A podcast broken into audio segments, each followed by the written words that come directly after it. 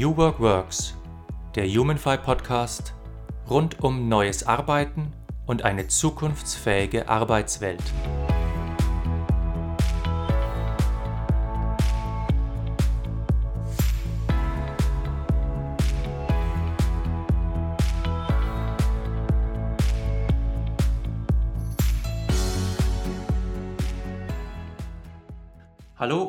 Herzlich willkommen zu einer neuen Folge von New Work Works, dem Humanfy Podcast.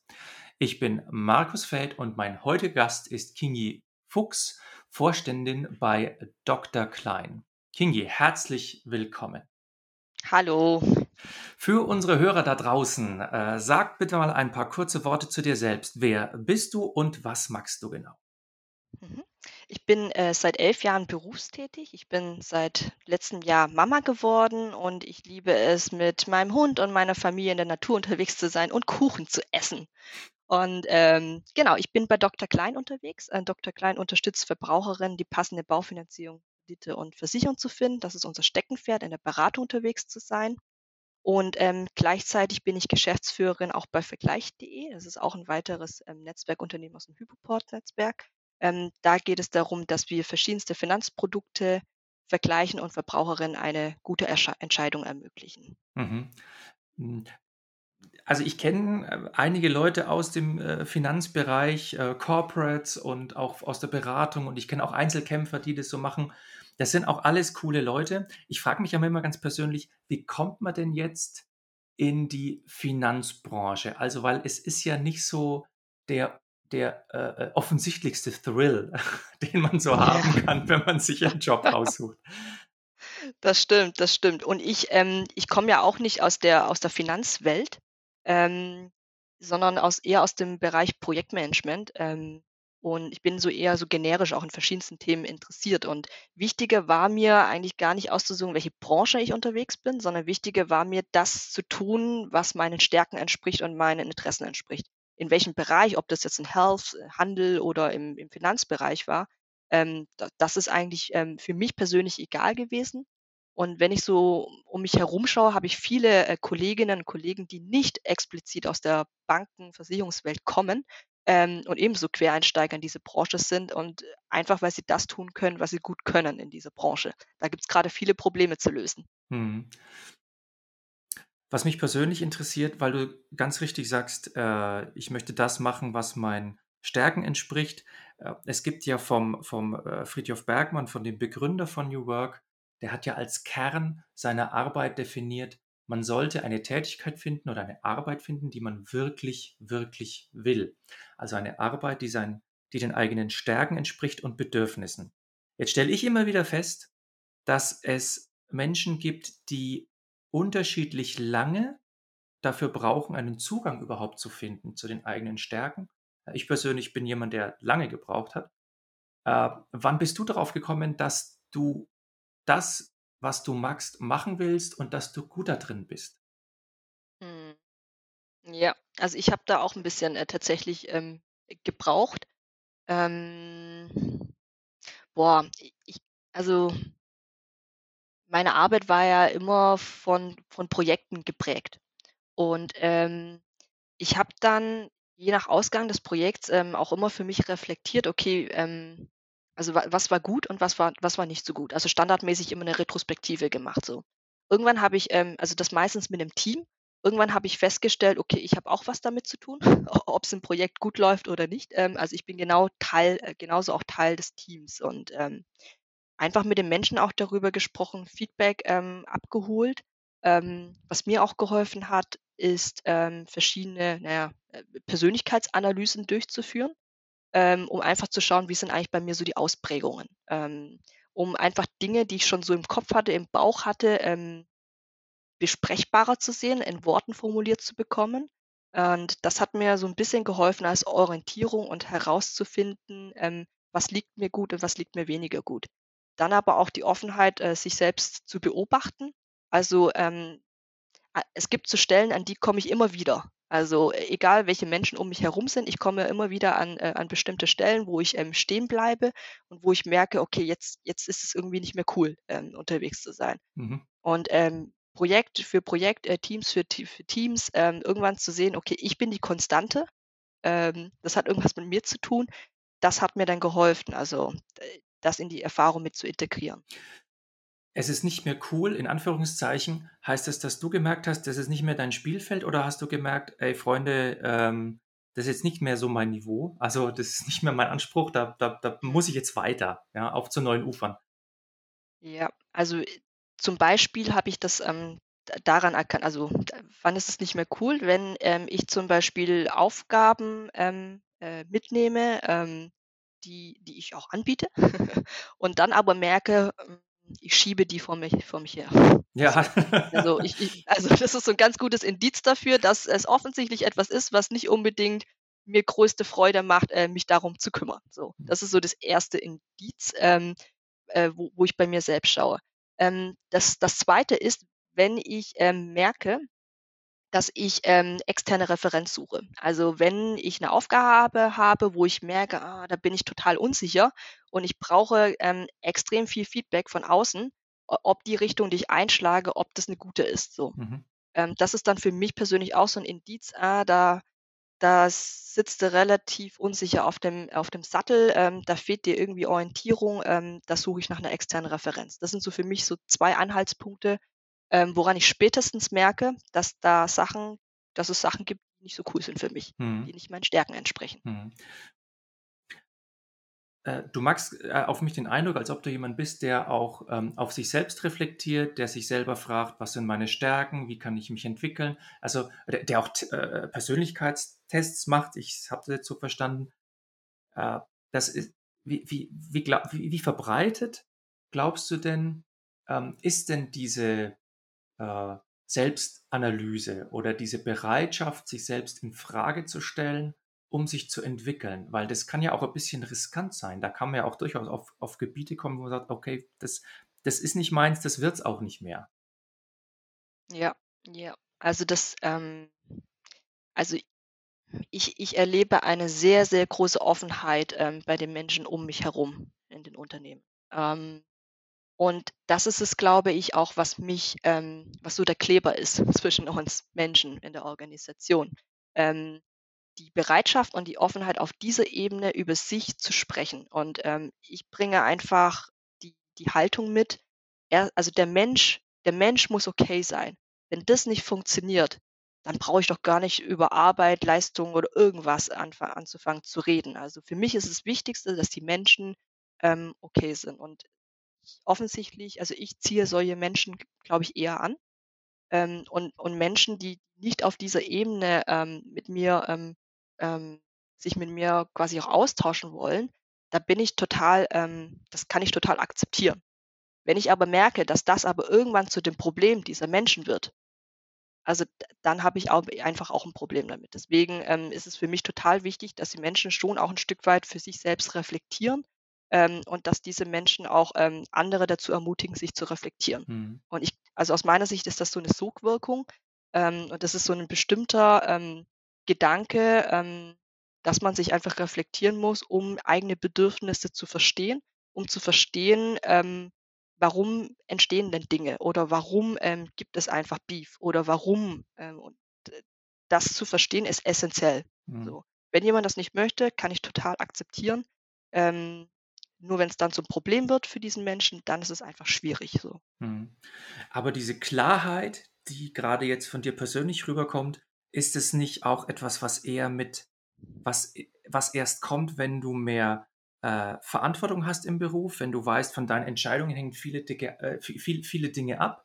Hm, also, ich kann mir vorstellen, dass Leute, die die eher so im im im unteren Bereich arbeiten, die sagen: „Ja, solange ich jetzt funktioniere in Anführungszeichen, ich mache doch meinen Job ganz gut.“ Äh, ist es nicht eher so, dass wenn man eher in die Freiheit geht, in die Selbstorganisation, in die Entscheidung, dass man erst dann das braucht zu sagen: „Ich stelle mich infrage, äh, i ich schaue, was ich gut kann, was ich nicht gut kann und da marschiere ich dann los?“ Ja, also, natürlich, ähm, erfordert das 'n gewissen, äh, Reifegrad der Organisation, also, auch 'n System bieten zu können.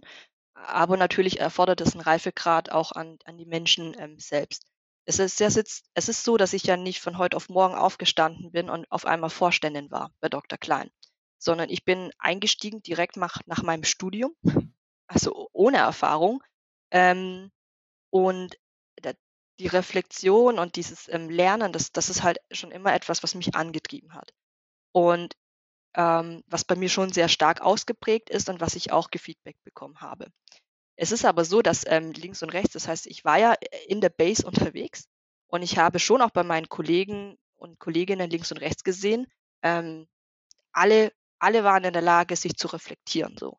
Es geht dann eher darum, äh, mache ich das auf der offenen Bühne oder mache ich das hinter der Bühne und wie sehr Verantwortung spüre ich? Also, sehe ich auch meine eigene Verantwortung, wenn etwas, ähm, gut funktioniert oder wenn etwas nicht gut funktioniert. Ähm, ich glaube, in einer in einer Organisation, wo, ähm, eher ähm, eher wenig Verantwortung, ähm, verteilt wird ähm, dann brauche ich nicht dann brauche ich nicht von den Menschen erwarten, dass sie sich in der Verantwortung fühlen, also, äh, äh also, das ist also, dann brauchen dann brauche ich nicht erwarten, dass die Menschen groß ihren eigenen Anteil daran sehen, wenn etwas erfolgreich ist oder wenn etwas nicht erfolgreich ist. Ähm, also, es braucht schon 'n gewisser Reifegrad in dem System, ähm, aber es gibt auch 'n Reifegrad, äh, an Menschen, was was was wichtig ist, äh, und Systeme, die die, glaube ich, 'n höheren Reifegrad haben, ziehen auch tendenziell Menschen an, ähm, die die da vielleicht auch ähnlich ticken, ähm, und stößt vielleicht auch eher Menschen an, ähm, die die anders da ticken. Äh, du hast jetzt ganz oft Reifegrad erwähnt. M messt ihr den irgendwie oder habt ihr da ein ein ein ein Instrument oder 'ne Philosophie, wo ihr sagt: „Daran sehen wir, dass das System einen gewissen Reifegrad hat?“ Ähm, also, ja und nein. Also, ich kann ich kann jetzt gar nicht, ähm, so explizit, ähm, Mess ähm, nennen. Ähm ähm, wi wir sind ja bei Dr. Klein, äh, selbst organisiert unterwegs und ich sehe, daran, ob, also, wie ich sehe daran, ob sich was tut oder ob sich das entwickelt, indem ich sehe, wie aktiv werden die Menschen. Also, wie aktiv nehmen die Menschen selbst das Ruder in die Hand und sagen: „Ich bin für etwas verantwortlich, also entscheide ich auch dafür, ähm, wie wir vorweggehen.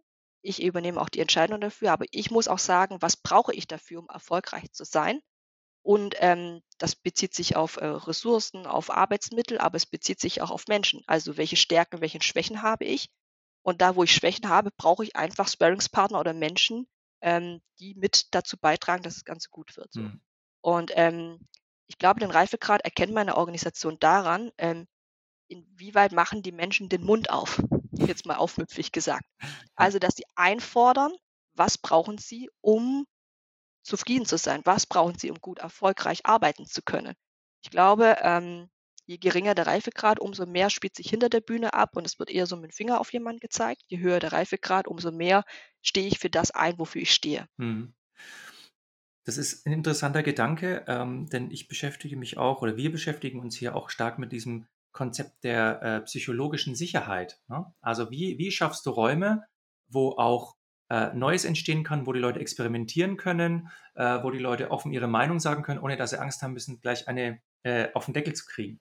Also, ich habe teilweise, äh, äh, äh, erlebe ich, äh, dann dann so Mitarbeiter, die sind immer ganz erstaunt, wenn's wenn's äh, wenn sie dann sagen: „Ah, wie, ähm, ich darf jetzt hier meine Meinung sagen?“ Also: „Ja, ja, du darfst hier deine Meinung sagen“ und so. Ich möchte sie auch hören, ne? Äh, das ist für die manchmal 'n, ähm, äh, 'n Schock, ja. Äh, ich denke aber, dass es für moderne Unternehmen und so nehme ich jetzt auch Dr. Klein wahr, was ich bis jetzt so bisschen so gesehen habe, äh, dass es ja wahnsinnig wichtig ist, auch aus dem einzelnen Mitarbeiter 'ne Reife zu ziehen und und und und, äh, zu ziehen, dass man, ähm, den Mund aufmacht, damit dann dass man etwas beiträgt und dass man sich dann als verantwortlich selbst erlebt. Ja, ja, jeden Fall. Also das Wichtigste ist es wirklich, vorwegzugehen. Also, wirklich im im guten Vorbild, äh, unterwegs zu sein. Das heißt nicht, dass ich frei von Fehlern bin. Also, wenn zum Beispiel, ähm, irgendwas in die Grütze gelaufen ist, ja, dann dann weiß ich ich habe ich lese das ja auch überall und das ist ja auch wichtig, Fehlertoleranz, also Fehlerkultur. Wie geht man mit Fehlern um, so?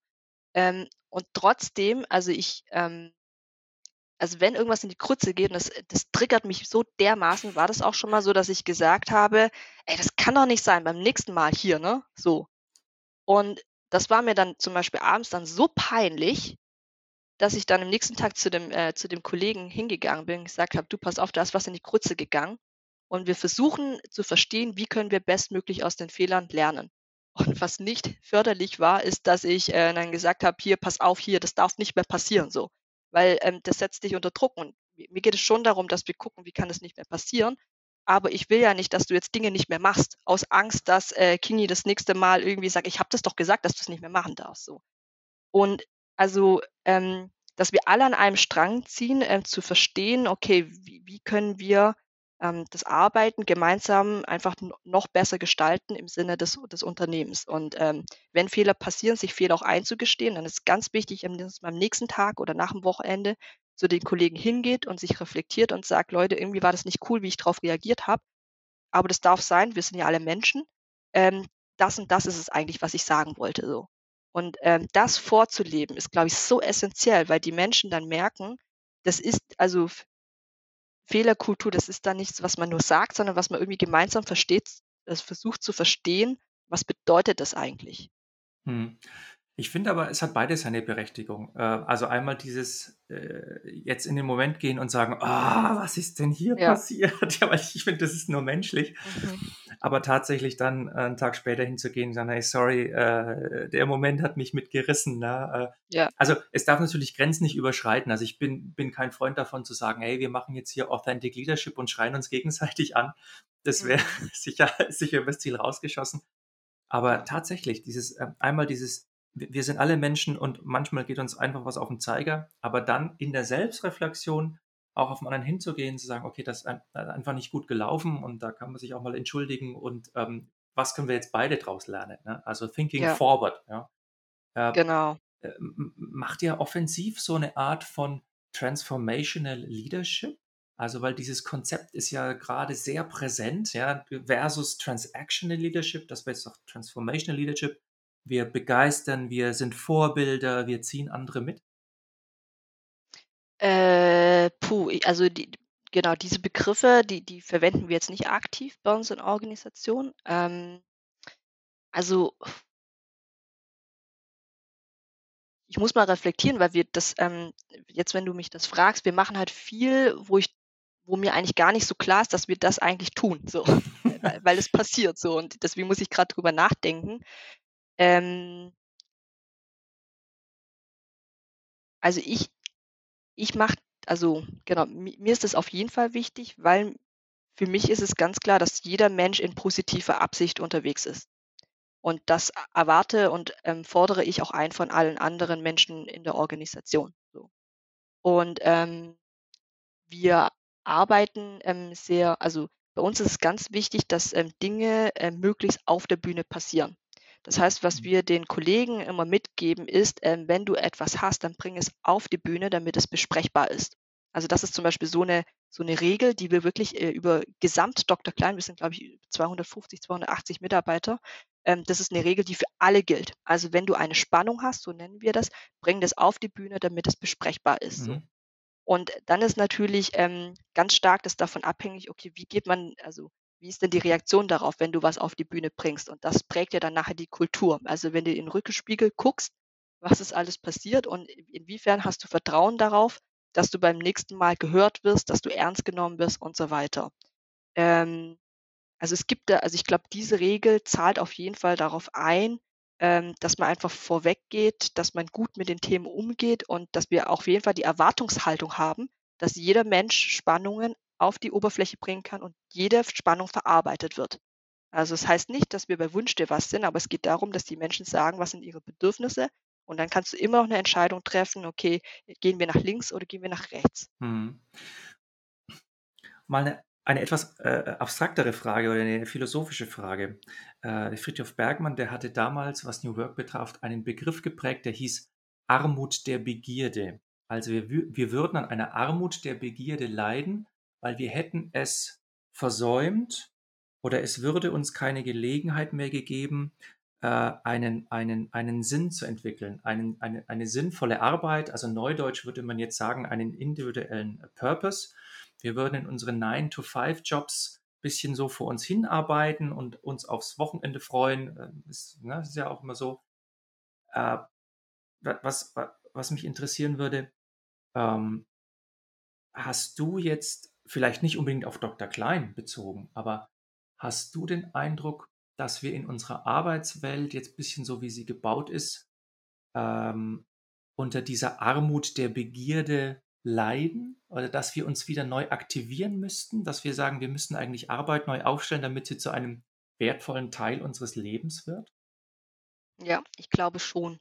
Also, ähm, Menschen steigen ja irgendwann, äh, nach ihrer, ähm, Ausbildung ein in 'nen Job und dann werden sie vielleicht im besten Fall werden sie erfolgreich. Damit ist dann Prestige verbunden, damit ist 'n Titel verbunden, damit sind, ähm, Erwartungshaltung, Projektionen von extern verbunden. Denen möchte man irgendwie gerecht werden. So sofern man nicht drüber nachdenkt, ähm, oder so sofern man nicht, ähm also, wenn's matcht, ist es super, aber wenn man merkt, irgendwie ist man unglücklich damit und irgendwie zieht es Energie, ähm, da da dann, äh, glaube ich, äh, arbeitet man an seiner eigenen Begierde vorbei, so. Mhm. Und ich glaube schon, dass unser heutiges System, ähm, sehr dazu beiträgt, dass man schaut, wer hat wer hat welchen Titel, wer verdient wie viel und so weiter. Ähm, und dass man gar nicht also, wenn man zum Beispiel sagt, okay, man ist Projektmanager, ja, dann dann ist man irgendwie gefühlt, ähm, erst mal die nächsten Jahre Projektmanager und man macht immer das also, das sind immer die gleichen Erwartungshaltungen, die man an dieser Des Job Description hat so. Ja. Aber, ähm, meistens ist es ja so, Menschen im Unternehmen machen ja eigentlich viel mehr, außer nur diese eine Job Description so. Ähm, die machen verschiedenste Dinge, entweder implizit oder explizit. Und, ähm, das besprechbar zu machen, um indem man sich bewusst macht: „Was macht man denn da eigentlich?“ Und das in verschiedensten Rollen zu gießen und sichtbar zu machen, ähm, ist total wichtig, um dann darüber nachzudenken: „Und welche von diesen Rollen machen mir eigentlich Spaß und welche eigentlich nicht?“ So und, ähm, ich also, ich glaube schon, dass das System heute ni nicht dazu einlädt, ähm, wirklich darüber nachzudenken: „Was will ich eigentlich?“ Ähm, und vor allem ist es total wichtig, das auch regelmäßig anzupassen. Also, was ich heute will, kann sein, dass es im nächsten Jahr was anderes ist. Das ist auch davon abhängig, was vielleicht privat, ähm, so los ist, ne? Also, äh, wie viel kann man geben? Wie viel Reisetätigkeit möchte man eigentlich noch haben? Ähm, wenn man den ganzen Tag irgendwie, ähm, in der Familie irgendwie, ähm, mit mit Reden beschäftigt ist, will man dann überhaupt noch 'n Job, wo man dann irgendwie auch noch die ganze Zeit, ähm, versucht, in in der Akquise, ähm, Menschen begeistert, so. Oder ob man sagt: „Okay, ich ich möchte auch einfach mal in Ruhe mich in ein Thema hinein fokussieren und mich da weiterentwickeln.“ Ähm, diese Flexibilität sehe ich ähm, sehe ich nicht in den Unternehmen heute. Mhm. Wie war das denn für dich persönlich? Du bist jetzt mit, äh, 34, glaube ich, bist du Vorständin, bist mit 31, äh, Genau. eingestiegen, ne, bei Dr. Klein. Genau. Äh, ich ich kenne auch andere Leute. Ich habe jemanden kennengelernt, der war 'n ganz junger Typ, 25, und der hat mir dann seinen Plan hingelegt und hat gesagt: „So, hier mit 40 bin ich Aufsichtsrat, egal wo, egal wie, das ist mein Plan.“ Wie war das denn bei dir? War es dein, äh, Plan? Ich nenne das jetzt mal so, oder, ähm, war das bei dir eher so, wie ich's von anderen Leuten auch kenne, man das ist passiert irgendwie. Also, das sind auch die erfolgreichsten Leute, die so das ist irgendwie ist es eine mein mein Leben ist eine biografische Anhäufung von erfolgreichen Zufällen, ja, wie man so schön Mhm. sagen kann. Wie war das bei Ja. dir? Ja, also, ebenso. Also, bei mir ist es irgendwie passiert. Mhm. Ähm, genau, am Anfang dachte ich, dass es, äh, glückliche Zufälle, die zusammenkommen sind. Irgendwann habe ich gemerkt: „Okay, ich habe auch 'n Anteil daran.“ Irgendwann habe ich gemerkt: „Okay, das, was ich, ähm, mitbringe, gibt gibt's gibt's nicht so oft so.“ Äh, und, ähm aber ich habe nie so den Plan geschmiedet, äh, ich möchte mit X Jahren das und das erreicht haben, sondern ich mache halt das, was mir Spaß macht. Und ich muss ich muss Neues entdecken können. Das ist das, was meine ähm, mein größter Antrieb ähm, Unabhängigkeit ist mein größter Antrieb. Insofern ist mein Kopf immer am Überlegen: „Okay, wie können wir uns weiterentwickeln? Was gibt's für neue Spielfelder, die wir brauchen? Was gibt's für Probleme, die wir lösen müssen?“ Und, ähm, wann immer ich quasi 'n Angebot habe, äh, quasi „aufzusteigen“, Anführungszeichen, habe ich mir schon überlegt: „Will ich das?“ Weil ich arbeite halt jetzt schon echt viel so und die Aufgaben machen mir Spaß. Will ich da überhaupt 'ne Veränderung? Und ich habe sie mir immer damit beantwortet, dass, ähm, ich quasi mehr Gestaltungsspielraum habe und ich, ähm, mit den äh, mit mit den Leuten um mich herum dann entscheiden kann, ähm, wo wo setzen wir den Kurs hin so. Mhm. Und das fand ich sehr attraktiv dann, äh, dadurch auch, äh, für mich selbst das Spielfeld zu definieren, wo wo darf Neues passieren, wo soll Neues passieren? Ähm, ja, und so ist es dann gekommen, dass ich dann auch immer „ja“ gesagt habe zu den Angeboten. und, äh, es sich immer bewahrheitet hat, ähm, dass ich quasi dann dadurch, ähm, Neues bewegen konnte und, ähm, äh, Bestehendes auch, äh, quasi, ähm, auch weiterentwickeln konnte. Mhm. Du bist ja jetzt nicht nur Vorständin, sondern du hast ja praktisch eine Doppelrel Doppelrolle als Vorständin und auch als Mutter. Ähm, ich kann mir jetzt vorstellen, dass das viele jetzt auch äh, von unseren Hörerinnen interessiert. Äh, ganz pauschal, wie, wie, wie geht es dir damit und wie, wie magst du das? Wie stellst du das an? Ja, also das, äh, ändert sich von Monat zu Monat. Mhm. Das das kommt auch drauf an, ähm, äh, genau. Also mit mit Kind, äh, ist das Leben plötzlich sehr, sehr viel schneller. Also, ähm, weil ich, ähm, gefühlt tagtäglich mit neuen Situationen, ähm, ähm, konfrontiert werde, äh, mit denen ich nicht gerechnet habe. Das heißt, ich muss irgendwie Familienleben täglich irgendwie neu neu anpassungsfähig sein so. Das erfordert natürlich, ähm, äh, schon Energie so. Ähm und ich merke, dass dass das Privatleben auf jeden Fall dadurch mehr Energie bei mir zieht als vorher, als ich quasi nu nur für mich, ähm, war und wir quasi als als Paar nur unterwegs waren so. Ähm, insofern ist die Vereinbarkeit zwischen Beruf und Familie schon auch, ähm, äh, 'n Thema, ähm, da das 'n bisschen tricky ist, weil es immer wieder neu gelöst werden muss, ähm, während sich die berufliche Welt ja auch immer wieder, ähm, neu anpasst. Das heißt, sowohl Beruf als auch Familie verändert sich dauernd und, ähm, da muss regelmäßig eine Vereinbarkeit wiederhergestellt werden so. Ähm, wie mache ich das? Ähm, wir haben also mir war das ja total wichtig, dass ich, ähm, unabhängig bin und dazu gehört für mich, dass ich mich, ähm, einfach weiterentwickeln kann, auch auf, äh auf verschiedenen Feldern und nicht nur im familiären Bereich so. Und, ähm, ich habe mich dann zum Beispiel mit meinem Partner so abgestimmt, ähm, dass, äh, wir uns mit der Elternzeit alle 2 Monate abwechseln. Das heißt, äh, 2 Monate, äh, quasi bin ich in Elternzeit, 2 Monate bin ich quasi wieder Vollzeit am Start so. Und in der Zeit, wo wir quasi in Elternzeit sind, kann sich jeder, ähm, überlegen und für sich entscheiden, wie viel Stunden möchte er dazu arbeiten oder möchte sie dazu möchte ich, dazu arbeiten. Ähm, dadurch haben wir 'ne Vereinbarkeit geschaffen, wo es darum geht, ähm, ähm, auch sehr viel vom Kind mitzuerleben. Ähm, aber das Wichtigste ist, ähm, bei der Vereinbarkeit, äh, sich zu überlegen, worauf schöpfe ich Energie? Also beruflich für sich zu schauen, welche Dinge sind es, die ich loslasse, weil sie mir Energie ziehen und welche Dinge sind es, ähm, die ich brauche oder wo ich wovon ich sogar noch mehr möchte.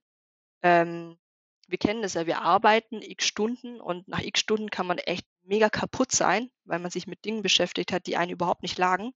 Oder, ähm, nach X Stunden ziehst du sogar Energie raus. Ähm, insofern habe ich darauf geachtet, dass ich beruflich insbesondere Dinge mache, die bei mir Energie quasi, ähm, erzeugen.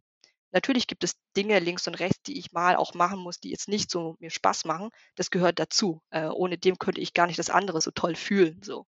Ähm, aber das ist ganz wichtig, dass ich im Beruflichen Dinge mache, die zu mir passen so, ähm, die meiner eigenen Wirksamkeit, ähm, entsprechen so. Des Weiteren habe ich geschaut, dass ich mich eher wie so 'n Katalysator aufstelle. Das heißt, dass ich im Beruflichen, ähm, möglichst und das ist bei mir, ähm, möglich in meiner Position aber dass ich einfach schaue, dass ich, äh, mich möglichst, äh, verzichtbar mache. Das heißt, dass ich eher in so 'ne Rolle reingegangen bin, ähm, andere Menschen dazu zu befähigen, Verantwortung übernehmen zu können. Mhm.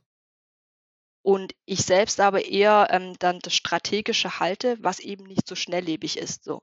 Also, ähm, wenn ich jetzt 'ne Strategie festlege, dann brauche ich jetzt nicht nächste Woche wiederkommen und noch 'ne neue Strategie festlegen, sondern es geht dann darum, auch quasi diesem Kurs zu folgen und die Menschen um mich herum zu befähigen, Dinge zu übersetzen und weiterzuentwickeln und zu treiben so. Und das ist so 'ne Rolle, ähm, die für mich die Vereinbarkeit von Familie und Beruf wirklich massiv auch beeinflusst hat, dass es auch möglich ist. Mhm. Ähm, genau. In der Situation, äh, wir bekommen jetzt 'n Kind oder das Kind ist da. Was war denn die größte Mauer, äh, vor die du da gerannt bist, wenn's darum geht, jetzt, ähm, Beruf und Familie zu vereinbaren? Ja, ähm, das Zeitlimit. Mhm. Ich war's früher gewohnt, einfach Open End zu arbeiten. Also, da habe ich begonnen, wenn ich also, wenn ich fertig war mit'm Schlafen irgendwann und ich fit mich mich fit fühlte. Es sei denn, irgend 'n Termin im Kalender hat mich gezwungen, früher aufzustehen. Ähm, und ich habe halt aufgehört, nachdem ich dann das Gefühl habe: „Okay, jetzt ist gut so. Jetzt kommt irgendwie nur noch äh, das ist jetzt nicht mehr produktiv, äh, jetzt ist gut so.“ Heute ist es so, ähm, ja, so a 18:00, 18 18:30, ähm, merke ich schon so 'ne innere Unruhe bei mir selbst, weil ich gerne noch was anderes möchte. Ähm, und, ähm, ich sehe dann auch meinen Mann und mein Kind dann da unterwegs so. Also, grade im in der Remote-Arbeit zu Hause so ist es grad sehr sichtbar, dass da, ähm, noch eine andere Seite ist im Leben, die ich auch, ähm, äh, leben möchte und füllen möchte. Mhm. Ähm, also, Zeitlimit war definitiv, ähm, das Schwierigste für mich, ja. Ist das auch so 'n bisschen der Kampf gegen die eigenen Erwartungen oder gegen die gegen die gesellschaftlichen Erwartungen, die dann vielleicht sagen: „Boah, wieso tritt sie jetzt nicht sehr viel kürzer und so? Jetzt hat sie 'n Kind irgendwie.“ Äh, bekommt man da so was mit? Ist da n so was da? Ähm, also, in in meinem Umfeld jetzt, ähm also, ich bekomme es zumindest nicht mit, ähm, kann aber auch daran liegen, dass ich also, dass ich sehr offen damit umgehe, wie Mhm. wir ähm, wie wir wie wir uns die Woche auch strukturieren so. Ähm, die Erwartung die meine persönliche Erwartung an mich selbst ich habe einfach so viele Dinge, die ich machen möchte. Und, ähm und das ist dann schon auch 'n Lernen über die eigene Priorität. Und, ähm, ich merke auch, wenn ich zum Beispiel, äh, einen Tag habe, wo ich nicht so viel Energie habe, dass mir ähm, das Priorisierungsgefühl verloren geht. Also, muss ich das jetzt wirklich noch machen? Oder gewinne ich damit eh keinen Blumentopf? Oder ist es vielleicht sogar besser, das jetzt überhaupt nicht zu machen? Also, ähm, das ist schon etwas, wo ich auch selber, ähm, lernen muss, ähm, wie gehe ich mit diesem verringerten Zeitbudget einfach um, das ich habe für für das Berufliche. Mhm. Weil du als Vorständin bist ja noch in einer verschärften Situation. Da gibt's ja bestimmte, äh, Haftungspflichten, Ja. Sorgfaltspflichten. Äh, man kann ja da nicht einfach mal sagen: „Ich bin jetzt mal weg“, ja? Äh, Ja. wie habt ihr das gelöst? Ähm, genau, äh, du meinst jetzt in Bezug, als ich in Elternzeit war, also, als ich 'ne Auszeit mir genommen hatte oder generell? Wie habt ihr das Rechtliche gelöst? Ja, Ja. genau. Also, es ist ja so, dass, äh, zu dem Zeitpunkt ja, ähm, Vorstände, ähm, qu quasi, ähm, also, äh, a streng genommen müsste man eigentlich das Mandat niederlegen, wenn man Mhm. quasi für mehrere Monate, ähm, 'ne Auszeit nimmt, wa was es ja war. Ich war, ähm, für 6 Monate oder 4 Monate war ich raus und wir haben das so gelöst, ähm, dass ich, ähm, 'ne Freistellung bekommen hatte über meine Arbeitsleistung gegenüber 'n Mhm. Aufsichtsrat, haben wir einfach 'ne vertragliche Regelung geschlossen und, ähm, das, ähm, entbindet mich aber nicht von der Haftung. Und die Haftung haben wir so gelöst, indem ähm, wir sind zu dritt im Vorstand von Dr. Klein, indem zu der Zeit, wo ich nicht da war, die Haftung auf meine anderen Vorstandskollegen übergeht. Mhm. Da wir ohnehin immer als Vorstandsteam gemeinschaftlich haften, ähm, genau, wa war das überhaupt gar kein Thema und wir haben das qua quasi vertraglich so festgelegt dann, dass die Haftung auf die Kollegen übergeht. Mhm. Aber es ist im Grunde 'ne Gesetzeslücke, ne?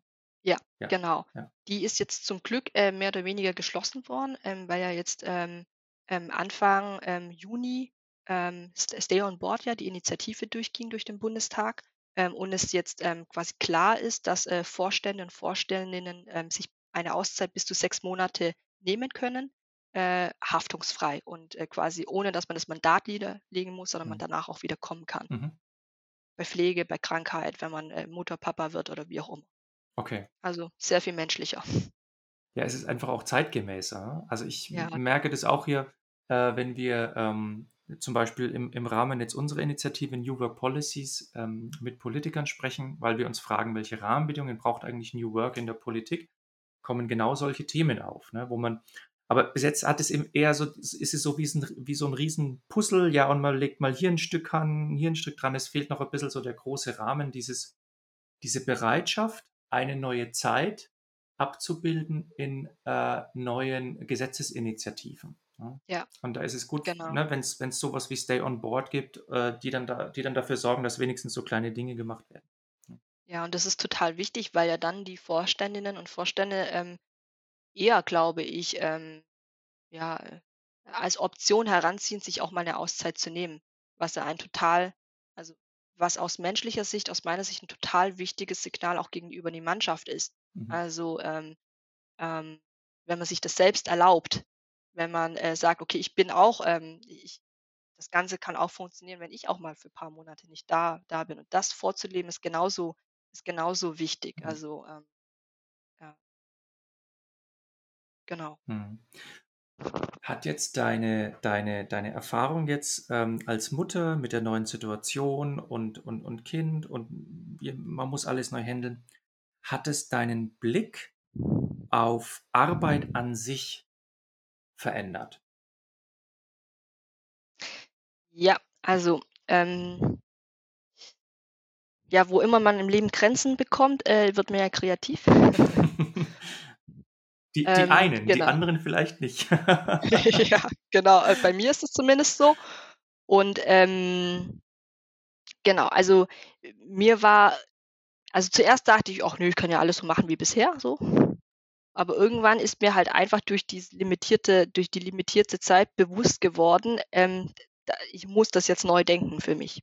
Also, ich muss, äh, für mich neu denken, ähm, was ist eigentlich meine Rolle bei Doktor Klein? Ähm, was muss ich sicherstellen und wie kann ich das optimalerweise machen?